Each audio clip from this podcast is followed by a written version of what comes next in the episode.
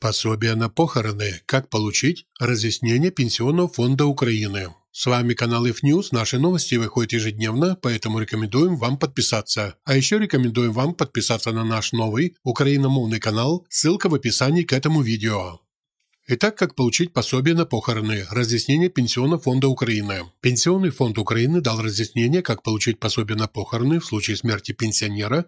Пособие выплачивается в размере двухмесячной пенсии умершего тем лицам, которые провели погребение. Если умерший был военным пенсионером, то выплачивается пособие в размере трехмесячной пенсии – но не менее пятикратного размера прожиточного минимума для трудоспособных лиц. Пособие не выплачивается, если погребение пенсионера проведено за счет государства. Для получения пособия необходимо обратиться в действующий сервисный центр Пенсионного фонда Украины. Перечень сервисных центров по ссылке к этому видео. Лицо, обращающее за помощью, подает следующие документы. Документ, удостоверяющий личность заявителя, заявление о выплате пособия на погребение, выписку из Государственного реестра актов гражданского состояния состояния граждан о смерти для получения пособия на погребение или справку о смерти пенсионера. Если пенсионер умер за пределами Украины и регистрация смерти произведена компетентными органами иностранного государства, законодательство которого не предусмотрено выдача указанных справок, заявитель предоставляет свидетельство о смерти или другой документ,